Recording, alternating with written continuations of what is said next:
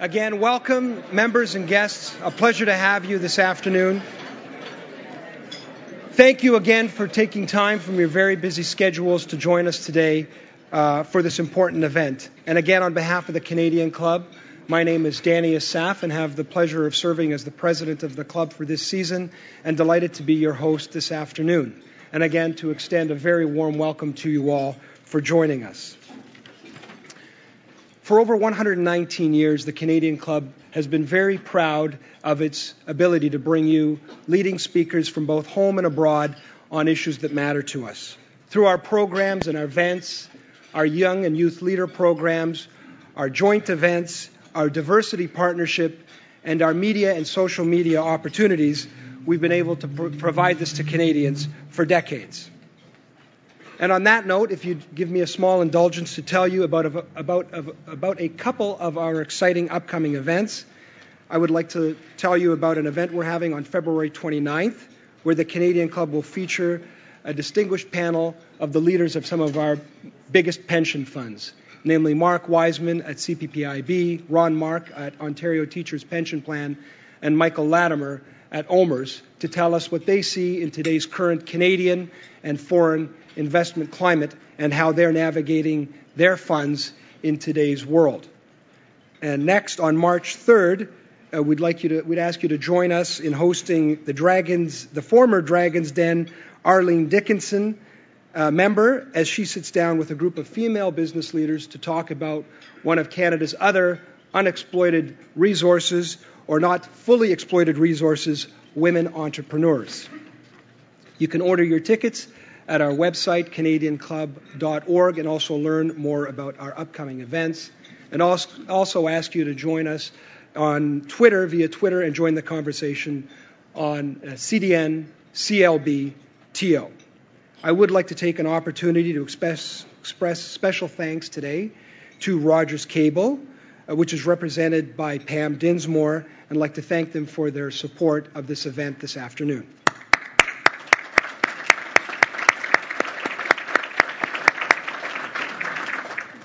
We would also like to thank MediaEvents.ca, Canada's online event space, and Rogers TV for broadcasting today's program. Now I will take an opportunity to introduce our head speaker and look forward to getting on to our main event. Now, it is clear that society has changed, technology has changed, and it has impacted many important businesses and industries in this country. Financial services, for example, and of course, media. As Canadians, this is important to us because we take pride in some of the leaders that we have in these industries and what they've been able to contribute to our economy and also what they've been able to contribute to our social lives. As I referred to earlier, there is no doubt that television programming, TV news, cultural programming is something that plays a big role in uniting this country culturally by creating these common cultural experiences, and also informing us of the things around us locally and nationally. And there is no doubt that an informed society is a productive society, is an involved society, and ultimately the bedrock of any democracy. And as we were talking about at lunch today, there is no doubt that the things that bring us together the things that make us feel closer to one another are the things that allow us to do things together that we could never do individually and make this country great. And it is in that regard we look at organizations such as the CRTC and what their work is. And we look at the fact that they regulate more than 2,000 broadcasters. These include TV services, AM and FM radio stations, as well as telecommunications carriers. Jean Pierre Blais, the head of the CRTC, in the role of chairman, a position he's held since 2012, is someone that is guiding this, this, this commission today through these very turbulent and dynamic times. Prior to serving as chairman of the CRTC, he enjoyed a successful career, successful career in the federal public service. Before his current role, the Quebec native served as Assistant Secretary of the Treasury Board's Secretariat's Government Operations Sector, and for seven years he served as Assistant Deputy Minister of Cultural Affairs in the Department of Canadian Heritage. His responsibilities in that portfolio included copyright modernization, broadcasting, and Canada's cultural industries and the arts, a broad spectrum of issues that I'm sure come to play every day in his role. Mr. Blais also served as Assistant Deputy Minister of International Intergovernmental Affairs at Canadian Heritage. And it may interest you to know that the CRTC chairman served as the commissioner, as the uh, served the commission, also served the commission earlier in his career. In the 1990s, Mr. Blais parlayed a legal career into roles as senior legal counsel, general counsel broadcasting, and executive director broadcasting at the CRTC. Mr. Blais, it is truly my pleasure to turn our podium over to you. The Canadian Club podium is yours.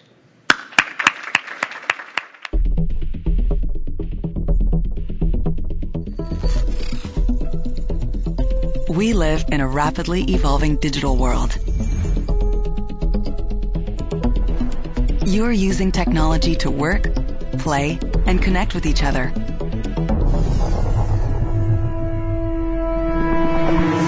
You spend a lot of time watching, listening, and consuming media. Technology has become essential in every part of our lives, from health to education, from safety to security, and to the strength of the economy. You deserve communications networks and services that you can count on. The CRTC plays an important role to make that a reality. We ensure that you have access to a world-class communication system, one with reliable and secure networks, and choice of affordable and high-quality services, whether you're living in Kuujjuaq, working in the prairies, or sitting in a cafe in Montreal we protect you from unwanted calls and spam while ensuring businesses can continue to compete in the global marketplace. We ensure you can create and share your stories, whether on the radio, television, or over the internet. You can shape the future.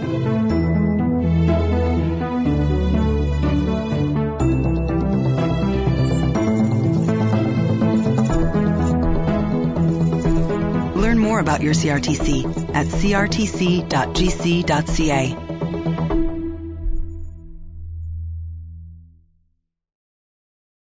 Thank you, Danny, for your introduction. And I can assure you, all the footage in there was filmed in Canada. Whatever course you decide upon, there's always someone to tell you you're wrong. American essayist and lecturer Ralph Waldo Emerson uttered those words a century and a half ago. We at the CRTC can relate to them. Some disapprove of the course the CRTC is setting. Our course upsets entitlements and threatens their livelihoods. These interests express their disapproval clearly and regularly. We all see it on TV, hear it on radio, read it in media releases, newspapers, blog posts. The many Canadians who take part in our consultations, however, and appear at our hearings, tell another story. They approve of responsive, forward looking regulations that strip away old entitlements and foster a dynamic marketplace that rewards intelligence, creativity, and daring. This difference of opinion is natural. The intense and continuing challenge of the communication system is going through gives rise to anxiety about the future and therefore doubt and even fear about the course we're taking, especially among those with a vested interest in keeping things just the way they are. That difference of opinion is what brings me here today to shed light on our course and in the process dispel some of that anxiety or at least, in sharing details of our course, persuade more of you to join us on the journey. Before doing so, I would like to acknowledge that we meet today on the traditional territory of the First Nation peoples. I thank them and pay respect to their elders. I also thank the Canadian Club for hosting our gathering and Rogers for sponsoring it, though I warn the Rogers people they likely won't agree with everything I'll say. By the way, a French version of these remarks are now available on our website. Whatever course you decide upon, there's always someone to tell you that you're wrong. Emerson went on, he said, There are always difficulties arising that tempt you to believe your critics are right. To map out a course of action and follow it to an end requires courage. At the CRTC, the course we follow is not just our own. We are reaching out to Canadians in new and ever more accessible ways, bringing them into the middle of our conversations about the future of broadcasting and telecommunications in this country. Our invitation to them is simple let's talk TV, let's talk broadband. And they're responding. They're telling us they want to take back control of their communication system. Ladies and gentlemen, Inspired by their resolve, I want to talk to you today about three aspects of that system and the course Canadians have urged us and continue to urge us to take to deal with them. The first is the future of television news. We are nearing the end of a consultation on the future of local and community television programming, one that is open and transparent, and which follows, as all such processes do, a proven methodology collecting, analyzing, and testing evidence. Hearings are not cocktail parties where you can say anything and not expect opinions to be challenged and evidence to be scrutinized. Canadians are telling us they value local news for its capacity to connect them directly with their communities, that local news helps them contextualize world events, and that local news makes them better prepared to participate in Canada's democratic, economic, and cultural affairs. Yet the whirlwind of technological change is buffeting the news business about. Uber, Airbnb, Amazon, and many more are but a variation on a theme. The disruptive impact of communication technology is having on legacy businesses. At least eight Canadian newspapers stopped publishing in 2014. Others did in 2015 and 2016. Those that remain are consolidating newsroom, trimming copy to accommodate more photos. There are more than 1,100 radio stations in the country, which are inherently and proudly local and focused on the needs of their communities. The talk radio format, it must be said, is popular in most major urban centers, yet the radio sector must also contend with the growing popularity of music streaming services and the widespread availability of Wi Fi enabled cars. Local television stations are facing their own challenges. A few years ago, the employees of CHEK in Victoria acted at great personal financial risk to save their local TV station. Since then, an alarming number of television stations have reduced the length of their newscasts, cut back on staff, and centralized productions of news programming. Rogers owned Omni did last May when its stations in Toronto, Calgary, Edmonton, and Vancouver dropped their local third language newscasts. Bell did in November when it laid off more than 350 employees, many of whom worked in the newsroom of its local television properties. CHCH Hamilton did when it cut local news programming from 80 hours per week to just 17 and a half in December. I worry. I really worry that such apparently incremental cuts will affect the quality, quantity, and capacity of local television news. Canada is lucky to have as many as 110 local television stations, hundreds more community radio stations, and newspapers. Yet at our public hearing, Kirk LaPointe said, and I quote, We are too small of a country to permit broadcasters to further dim the lights in the news studios, town by town. Now, Mr. LaPointe is the former head of CTV News and founding executive uh, direct editor of the National Post. He speaks from a breadth of experience few can match. If we allow each station to be plucked away in the name of profits and losses, what are we left with when the last is removed? What will emerge to replace them?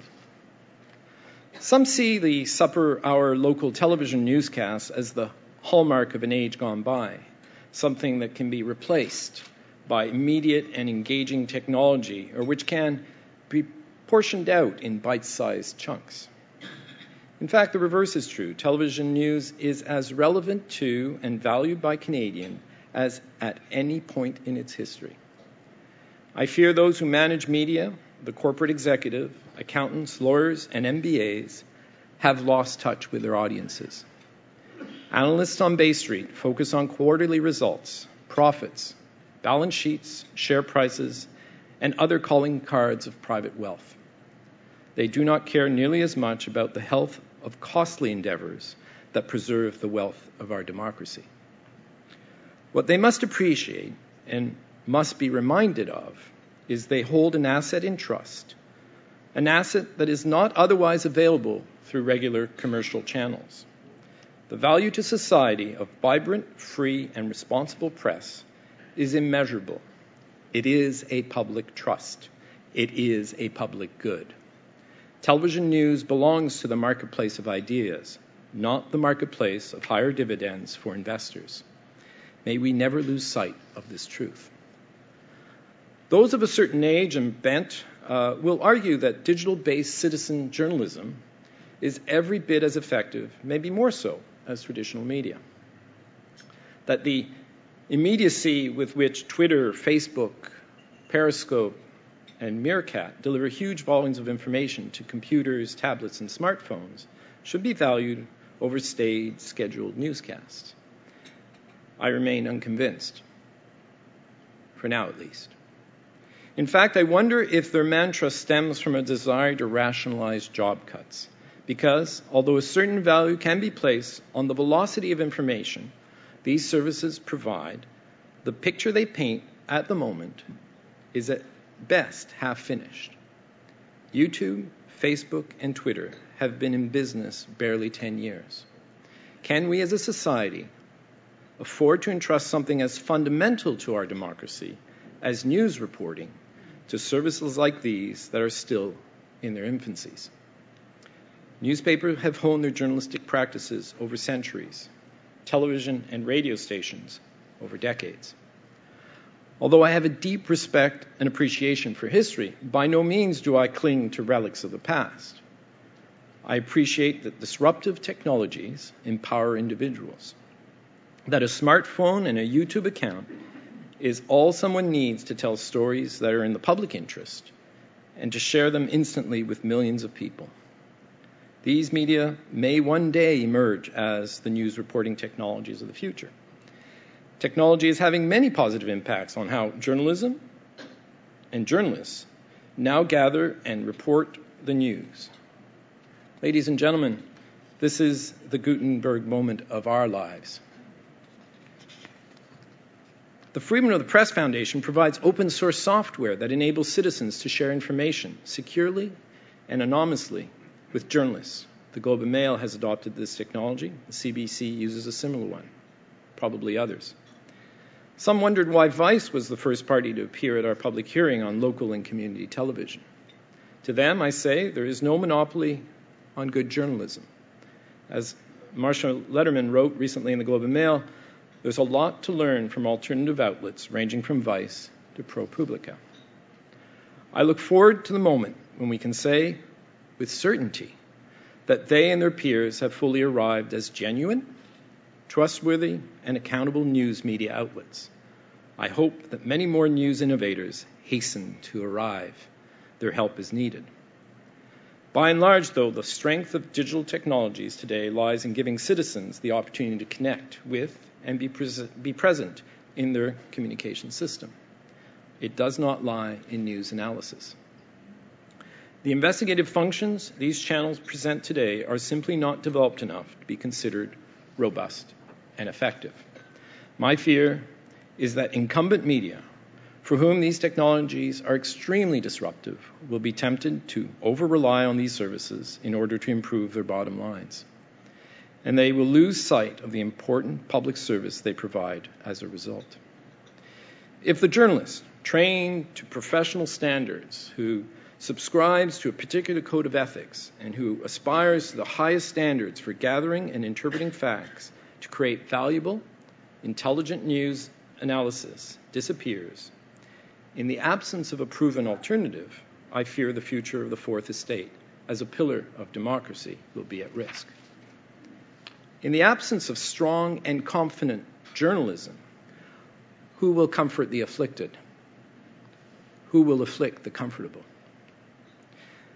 Ask yourself whether, absent the resource to delve deep into stories, journalists like Daniel Leblanc Campbell Clark of the Globe and Mail would have ever broken the federal sponsorship scandal. Whether CTV's Robert Fife would have dug deep enough to expose Mike Duffy's alleged spending improprieties. Whether CBC News and Saskatoon would have shone as brilliant a light on 30 years of abuses of Indigenous men and women by the city's police force whether reporters at Actualité would have spent eight months investigating how the Canadian military handles complaints of sexual assault and harassment. We know the cost of producing high quality local content is significant. No one in Canada spends more to produce journalism than printed news, daily newspapers and private conventional television stations. Both face a number of challenges, partly due to a softening of the advertising market their business model are under threat, and many of us wonder what will become of them in the next decade, absent fundamental changes and the emergence of alternatives. Now, some are taking action. La Presse and more recently the Toronto Star have bet heavily on the success of their online model. So much so that La Presse no longer prints weekday newspapers. This was a bold decision, but look how now it has borne fruit. Since the Free La Presse app was launched in 2013, daily readership reached 243,000 people. That's well above the paper's peak printed circulation of 221,000 in 1971. What's more, the volume of letters to the editors quadrupled in 2015. Readership jumped 22% since September, and the paper now enjoys a 63% market share among 25 to 54 year olds. La Presse is clearly doing something right, including incorporating video content that to me looks like television. The good news for broadcasters is that change of this level is achievable with a lot of desire and investment and a bit of imagination. There is more than enough money in the broadcasting system to support the creation of news and local information programming and new approaches to monetize each. The challenge before broadcasters is not to find new sources of money to fund such change, but to redistribute the money already in the system to accommodate the new business reality. The enterprise that does will surely have a leg up on even its social media competitors who cannot devote nearly the same amount of resources and efforts to news gathering. Ladies and gentlemen, Canadians are saying they want news reporting and analysis. I'm here to tell you that broadcasters hold a social contract with Canadians. In exchange for using public airwaves to bring their productions into the homes and onto the devices of Canadians across the country, these enterprises also have a duty to serve the public interest. They must ensure that news reporting and analysis, particularly at the local level, be done to a high standard. We at the CRTC will hold them to account for their social contract obligations in the months ahead. The license renewal of the major broadcasters are coming due for renewal in 2017. Canadians expect us to pay close attention to the quality and quantity of news and public affairs programming they offer. If they fail to live up to their end of the bargain with individual Canadians, we will not hesitate to take action. Ladies and gentlemen, local television news is failing us, but it need not. The system sits from a position of strength. It is staffed by good people who are trained in some of the best journalism schools in the world. It is desired by audiences. A recent Numeris report on audience data shows the local television evening newscast garners 20% of all households in some markets. Just as importantly, it is well funded.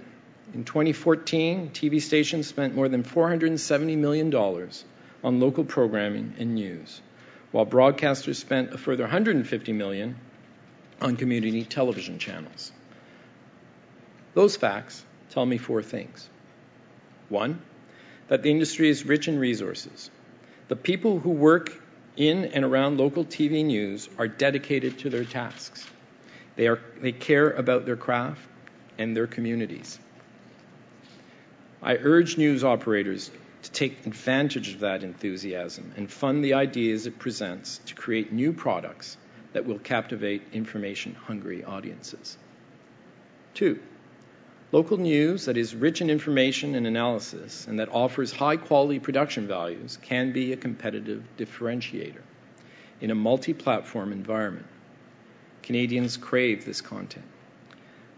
The broadcaster that offers it best will triumph. Three, while Canadians continue to watch television newscasts, broadcasters are indeed having a difficult time to monetize this audience because advertisers are investing more and more in digital platforms. Tell those marketers and advertisers they are misguided. Local television news delivers significant, live, mass audiences on platforms that do not zap or block ads. Four, the broadcaster that finds ways to adapt the business model to suit the new information rich, on demand programming environment will thrive. Ladies and gentlemen, we recently wrapped up two weeks of oral hearing, or nearly two weeks of oral hearing on local and community television. I listened as Canadians spoke with intelligence and passion to many of the issues I just described. While corporate executives who own luxury yachts and private helicopters came looking for subsidies. When broadcasters appear before the CRTC looking for new licenses or approvals for mega transaction, they make all sorts of promises about how they will invest in programming. But the minute we initiate a policy hearing, we are told the cupboards are bare. Capitalism and journalism make strange bedfellows, but news reporting and government subsidies make even stranger bedfellows.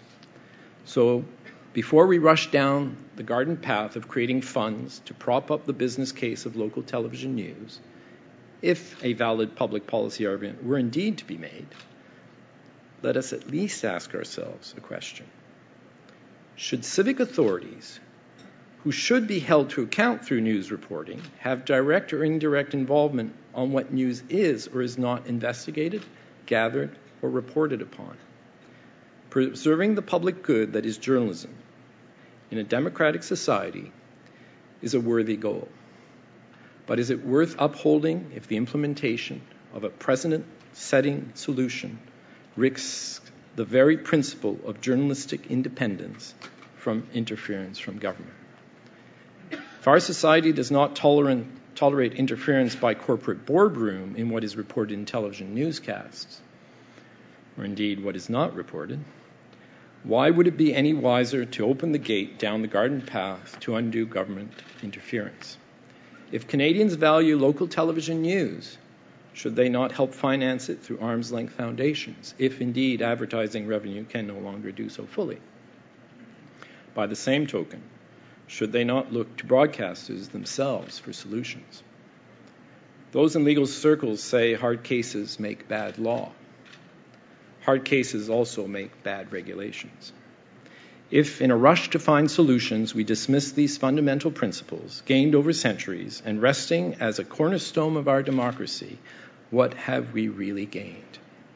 Since I can't yet speak about the outcome of the hearing, although I'm sure you're dying to find out, our hearing on local and community television, let me now turn to our Let's Talk TV decisions and how they are being implemented. Ladies and gentlemen, you will no doubt have heard that important changes are coming to the television system of Canadians on March 1st. That's the date by which cable and satellite companies must begin offering a new, small, basic television package that prioritizes local programming.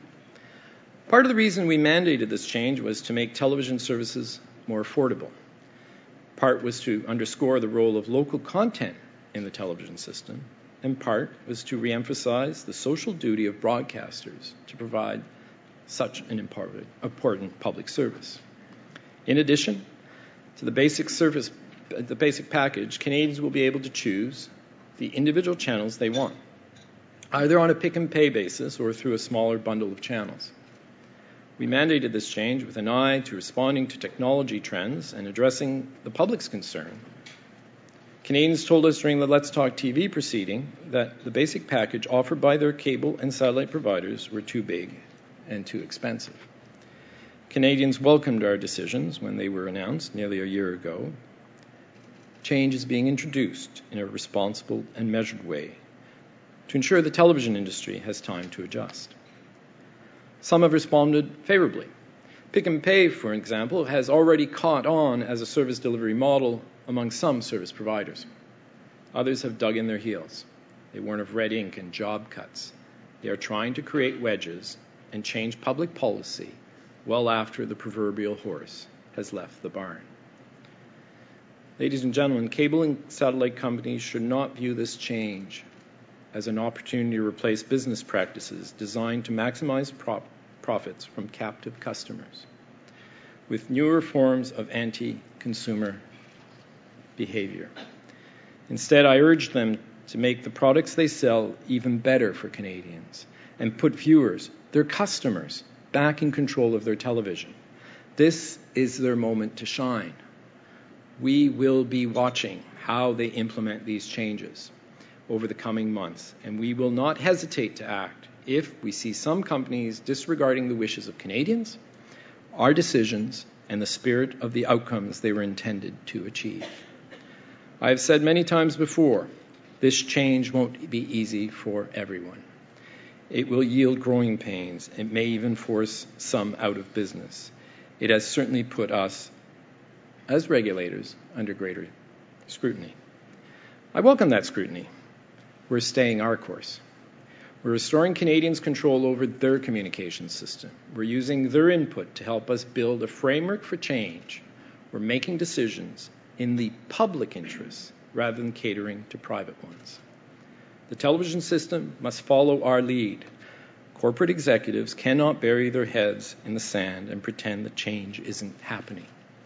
They must, they must rise up and meet the challenge of, new, of the new content ahead on. Old ways of doing business, of squeezing every last drop of profit out of simultaneous substitution and rented, made in American content, is no longer sustainable. Truly great content is what draws viewers. Those that make that content will thrive. Although they proceed somewhat uncertainly into the future, broadcasters at least begin this journey in a position of strength. Our industry is replete with funds and talent and supported by videovores with a healthy appetite to view content. Canadians have a proven ability to create compelling world class audiovisual content. Their further innovations will help them succeed to even greater degree in the traditional and digital platforms. This new disruptive television age is created by the increasing prevalence and pervasiveness of broadband internet technology. Which brings me to my final topic today the future of broadband regulation. Ladies and gentlemen, it's easy to think of broadband as the delivery mechanism for TV and games and movies, but it's much more. It's a conduit for accessing healthcare services, a pathway to government services, a forum for teaching and learning. It's also enhancing national productivity through innovations such as smart traffic grids, machine to machine communication, and the Internet of Things. The CRTC is currently in the midst of a sweeping review of Canada's basic telecommunications services. The challenge before us is how to ensure Canadians can access fast, reliable, and affordable broadband networks wherever they live and work. And each of us participates more and more in the digital economy. And as we do so, we require more and more bandwidth. The CRTC set its minimum speed targets for broadband internet in 2011 5 megabits per second for downloads and 1 for uploads. Indeed, Canada's made great strides in the last five years. 96% of Canadians have access to internet speeds of at least 5 megabits per second. But each percentage point shy of 100% represents hundreds of thousands of Canadian households and businesses that don't. Today, other major nations are setting higher targets. The United States is aiming for minimum speeds of 25 megabits per second. Germany is charting speeds of 50. We must now re examine our own aspirational targets. Our review of the basic telecommunications services began last April. We have since received over 26,200 interventions. Over 100 interveners have asked us to appear at the oral public hearing, and nearly 24,000 Canadians have already completed our questionnaire so far. The response shows this is an issue Canadians take to heart. We're reaching out via traditional channels as well as online ones. It's just as important for us to hear from those who have no or limited internet service as it is to hear from those that enjoyed good services, like many of you who live here in Silver Towers of Toronto, Toronto. That's why we are holding focus groups with Canadians who live in small communities that either do not have access to broadband services or underserved by available services. The next step in our consultation is a public hearing that gets underway this April. Parties will have an opportunity to bring evidence to the table, which will be scrutinized and debated by people with contrary views. My colleagues on the Commission and I look forward to listening to arguments, and challenging claims, and weighing the evidence we receive. I hope the hearing yields as much attention as our first and second phases did. I also hope it brings more municipalities, hospitals, teaching institutions, and other civil society groups into the discussion. The internet may be a source of entertainment for many, but is also a key to our social and economic competitiveness as a nation. Ladies and gentlemen, I said at the outset that these remarks of these remarks that many Canadians and companies approve of the course we at the CRTC are setting. They are responding positively by innovating and changing their practices and behaviors. Others, well, others are just complaining. They're forecasting doom and gloom, job cuts, revenue losses, station closures. They run off to court. They run off to cabinet to seek relief. It's the right to do so, but it does not make them right.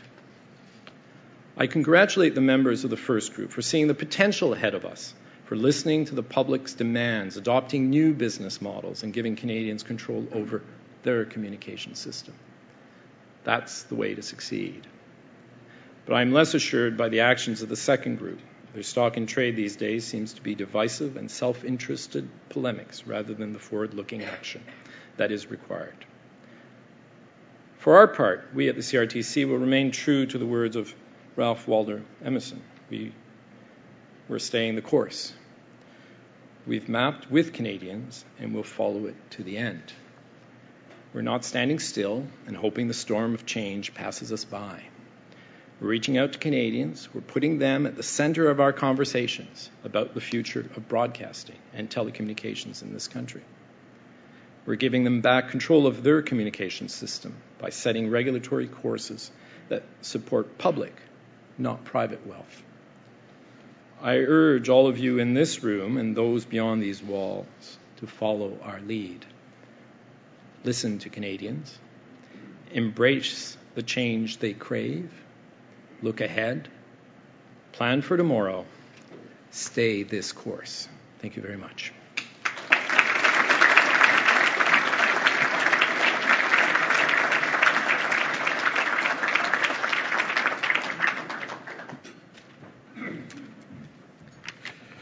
Good afternoon, everyone. My name is David Purdy, and I'm a director of the Toronto Club. And as such, uh, I'm not here to provide a rebuttal, but rather, as the director of the Toronto Club, I'm here to thank Mr. Blais for sharing his thoughts with us today.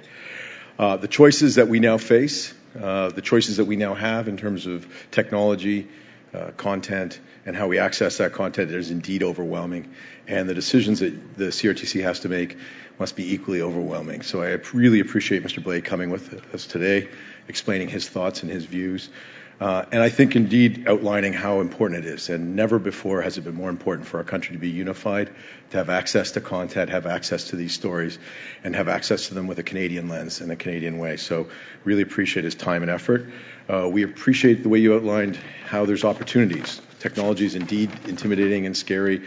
Disruption is equally scary but there are opportunities. And um, I think everybody in this room, and I look around and see all my colleagues and peers, um, I think we're up for the challenge, and we will uh, undoubtedly uh, continue to lobby for you know, benefits and incentives and tax breaks. But, but we will also accept your challenge to embrace technology, embrace the opportunities, and try and grow the business, not just for our shareholders, but most importantly for our customers and for our nation. So thank you for your comments. Much appreciated.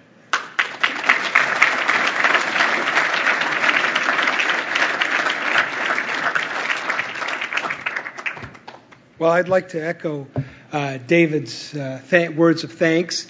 And uh, as a president of the club, I get an opportunity to reflect a little bit about what we've accomplished today.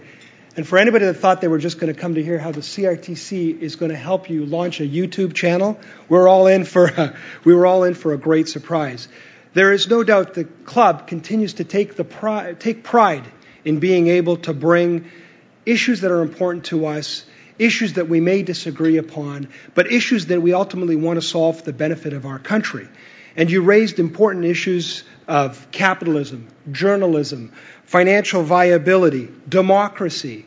These are things that ultimately will have to be reconciled for the national interest to be served. And we do thank you for your leadership and for coming up here and telling us what your thoughts are. And as the Canadian Club, we are proud to bring if we are if we are apart it's very difficult to do things in common. And we are proud that we're able to bring everybody in this room to hear about these issues and ultimately advance what we all believe in which is the future health the democratic economic health of this country. And with leadership like yours there is no doubt that we are on we are going to be served very well I would like to also take the opportunity again to thank Rogers Cable for its generous sponsorship, Rogers TV for airing this program in the days to come, and also Air Canada for its generous sponsorship as our official airline sponsor. And I would like to thank you again for taking the time to come here today, hearing this important this discussion, and this meeting is now adjourned. Good afternoon.